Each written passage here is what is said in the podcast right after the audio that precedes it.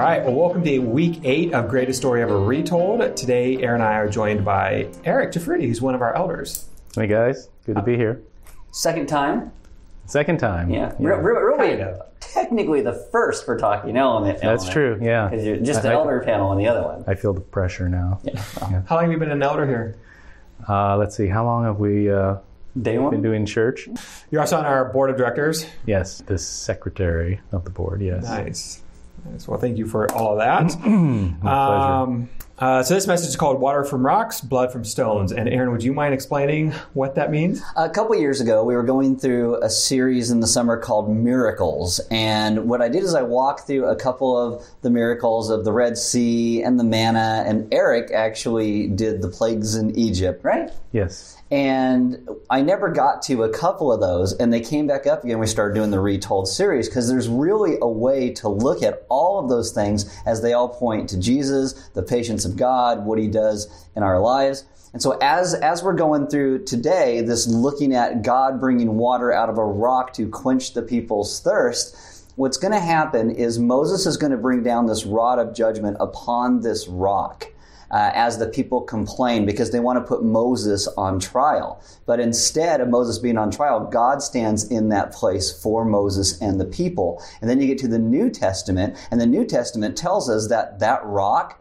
that Moses brings his rod down upon is actually Christ. And the whole the whole story brings us to a place where we understand that God is pointing to the ultimate redemption and salvation that he was going to do in Jesus himself. In the message, you said this shows us two things: salvation. There's a decisive aspect to it, and there's also a process to salvation. Would you guys mind explaining that a little bit more and, and what that looks like in your life, or had looked like in your life? So the decisive aspect of salvation is the moment of belief. You know, that's I believe now here in your life is July 2nd, 1987. It's when I believed in Jesus, right? So I, you know, got that decisive moment. But the process is how God works with us every day. In, in Christianity, we call this sanctification. It's how God works and moves in our lives in contact with other people to make us more conformed to the image and likeness of His Son. And that's a that's a day by day process. You can take the people out of slavery in an instant, but the slavery only comes out of the people through a process as your mind starts to leave the idea of what slavery is into being truly a free person and what freedom now means for your life. I I think that's one of the really difficult things as believers, especially new believers, to come to grips with because we place our faith in Christ and we're told that, okay, we're now saved. So justification, it takes mm-hmm. place in a moment. But we don't always feel saved. And what we go through in life and, you know, our failures, uh, they keep pointing us back to the fact that we're not completely Yeah. redeemed. We're not completely saved in the sense that, you know, we're, we're perfect. And that oh, leads to a lot of things with people too. It's always like, well, am I really saved because I keep doing these a lot of doubts. Yeah, understanding the difference between the positional salvation versus the day by day working out. What is that in Hebrews? He is made perfect forever those who are being made holy. Right. And so it's the positional versus the sanctification. And that's where the rubber meets the road, and where we really you know, wrestle with this idea of working out our salvation. You know that God is the one actually doing the work, but we're participating in that. And so this whole process of sanctification it can be uh, painful at times, as the Israelites know. I liked what you said um, in the message about you know our memory, you know long-term, short-term memory, and how the, the bad things we tend to have a quick recall, mm-hmm. and the good things we tend to forget or they, they kind of fade. And so all the good things that, that God did for the Israelites, yeah, where did that go? It kind of mm-hmm. just they pushed it to the back, and, and the bad things are right in the front. They are in in the desert. What did they just have for breakfast? Yeah, manna. Yeah, What did they pick up from the ground just that morning? Yeah, yeah. Oh, I'll eat this manna. I'm gonna kill that guy because there's no water. Yeah. it's just it, it's it's it's so like us. I mean, God could have. We we wake up in the morning. You know, the Jews would have that prayer. You know, thank you God for every day they got up. They thank God for their life that morning that, that they're alive and to hmm. remind them of who God is. And we get up in the mornings and we don't thank God for us even opening our eyes, hmm. and that negative thing comes at us, and we're like, ah, we don't think of all the good things He constantly does. And if we hmm. did, it would probably change how we interact. Well, that's unfortunate because we should, right? Yeah. We should we should We- be taking say that time. I mean, But I'm not the best at that either. I mean, well, nobody is. But uh, I think if we were a little more intentional, we probably would uh, have less fear, less anxiety as we go through life, right? I mean, the, the, mun- the mundaneness uh, of life. Like, I, I will, you know, I, I live two and a half miles from here. I will hop in my truck and start to head home, and there are these three lights down here. And it's like no one knows how to drive through those lights. And so I'm just like, oh, and then I and then I get to that third light, and then they don't know how to drive through Old Orchid, and then they don't know how we're supposed, to, and then and it's like the the speed limit is 45 here. Why No, you nobody seems to know how to drive around you for some That's reason. right. That's right. Yeah. But but I get so caught up in this of me just trying to get home, and and I don't even think. First, I have a car that I'm able to, to drive home. Uh, I have a home that I can actually go to. But obviously, God uses those things. Like that's planned, right? Designed by God. So, I- I'm, the manna every morning, God could have done different things, right? But He does the mundane. He does that thing. Is it designed so that that they will grumble? Well, I always think if if I just had enough money, or if I just had this or that. Well, I always worry about that. If I didn't have to think or worry about or take care of anything in my life, what would I be? That terrifies me. I mean, we see examples of that. You know, people who have fame at a young age and money at a young age, and they go off the rails. I'm pretty sure I'd go off the rails. Yeah. You know. Eric, for uh, maybe a lot of people don't know you, would you mind kind of sharing your your testimony, your, your story of, of that decisive moment Okay. of, of salvation that, that God brought? Uh, well, yeah. So quickly, I, I, I grew up uh, believing in God. Uh, spent a lot of time with my grandparents, who my grandmother, you know, taught me to believe in God, to pray at a very young age. So I had that in my, you know, consciousness, if you will. Um, then kind of went off the rails. Was pretty independent as a kid. Got into a lot of trouble, and um, got involved with, you know, things that uh, I, I shouldn't have. And as a teenager.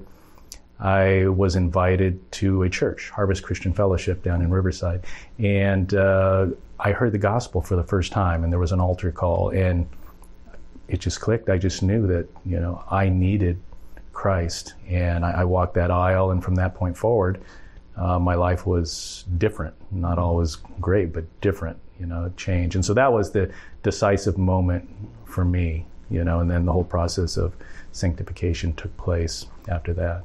Is there a time in your life where you where you questioned if your initial commitment to Christ was actually real because of like, oh, look at my life and the dumb things I do? And do ever? I think early on, yeah, or early on, you know, after I would sin or fall, then I would wonder, you know, how could I do that? Do I really love God? I must not love God because how could I do this if I loved God? And I'm so, grumbling. I'm quarreling. Uh, yeah, or just you know, flat out rebelling, mm-hmm. you know, yeah.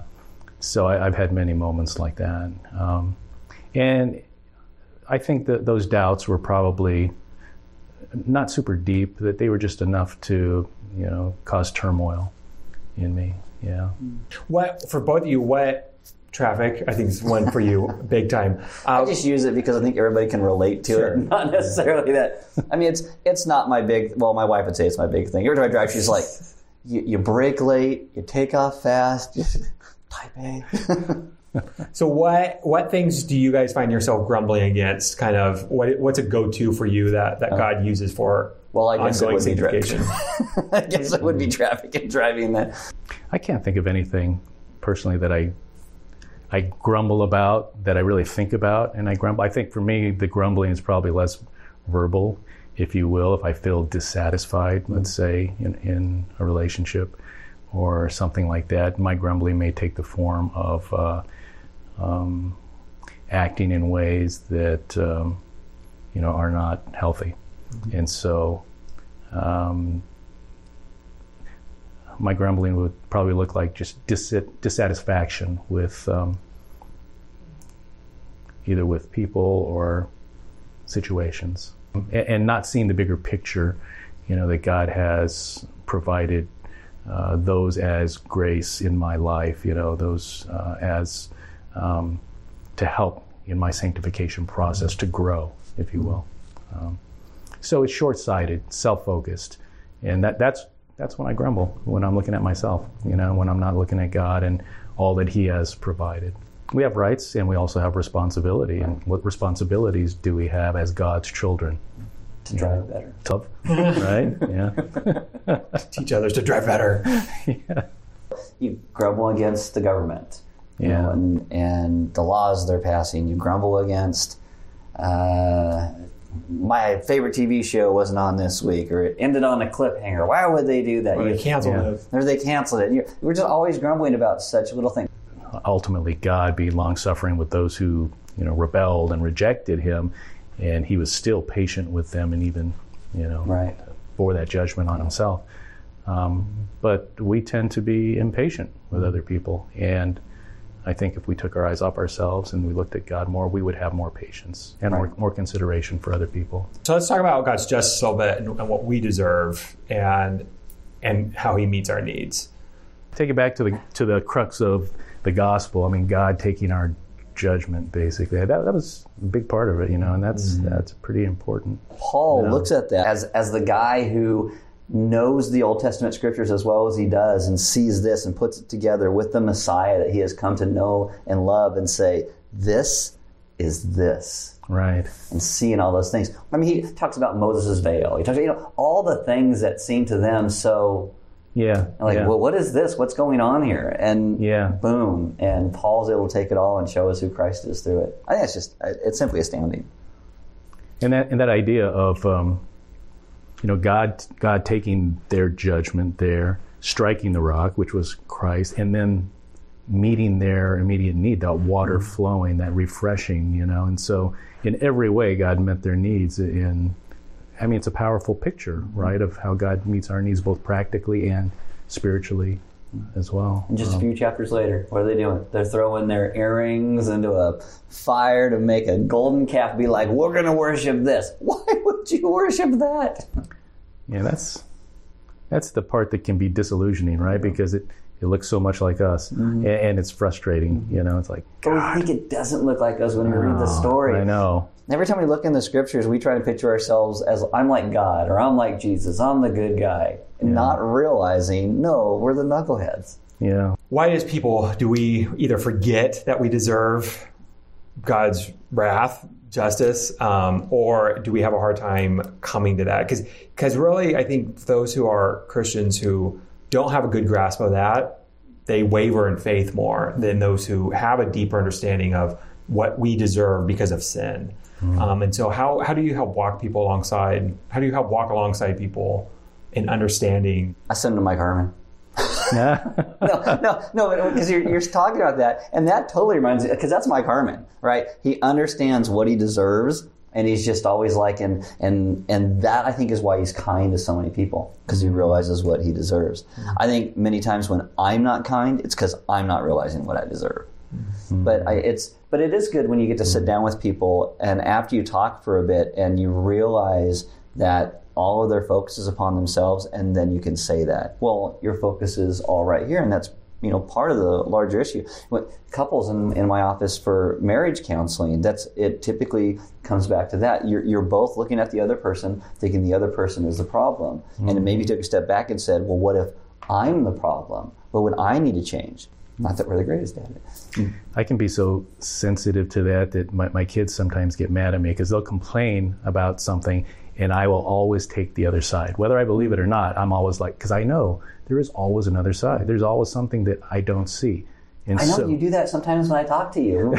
You're like, well, what about it? I'm like, just be on my side right now, Eric. Why? why? That- that's what they say. That's what my wife says sometimes. You know, if there's a conflict, oh, it's like, well, I'm on your side. yeah. but it, isn't it the truth though? There is always another side, and we all have blind spots, and we, and we can't always see the other person's perspective. So there has to be some some dialogue there, right? And so I, I lived long enough to know that um, there's something I'm missing probably, and I want to explore what that is. how do we stop being so myopic and and even if we understand God's God's um, what we deserve, right? The wrath we deserve. I think if we live in that only, that's not good either. So how do how do people turn to the rejoice and taste what God has done? So looking at what we've talked about the last couple of weeks, you know, you got the honor and shame, you know, collectivist culture mm-hmm. versus the individualistic culture, and I think this is a great way to talk about how those both come together because Yes. the Holy Spirit speaks to our hearts in it, but also we have a community around us who speaks to us, and so I think it's both those things coming together to teach us how we are seeing things and, and how to move forward in that. Because it is listening to God's Spirit, but it's also listening to them. And it's not just listening to them, it's also listening to God's Spirit. It's how these things come together. So we must immerse ourselves in a community who can pray for us and point things out to us and walk with us through these things.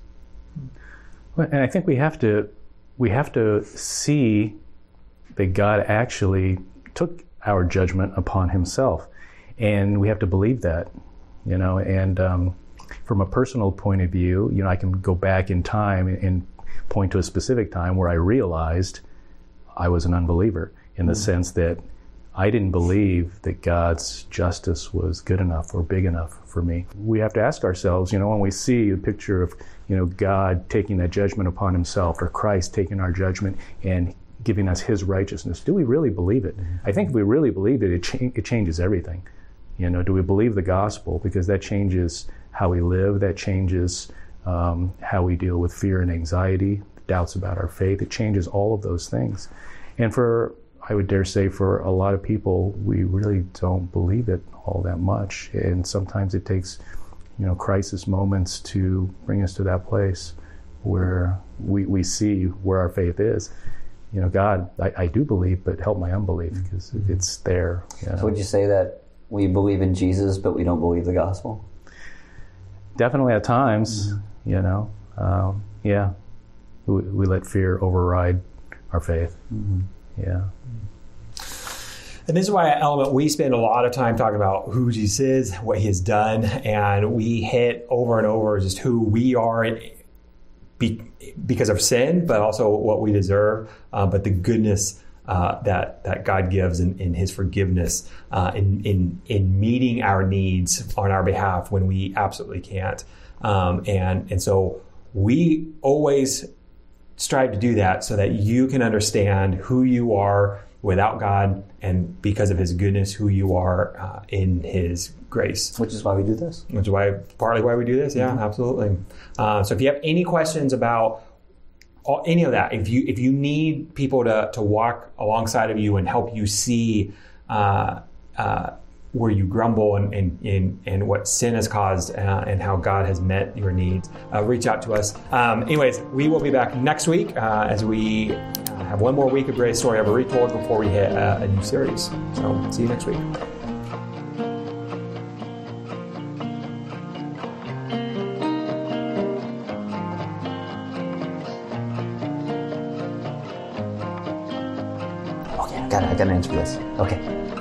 So. I, I, want to say it before I forget. You can move this and we're if it's need to, but I, so because this is going to be really good. Ready? Okay. So, if I say so myself, humble. Yeah, humble, humble Aaron.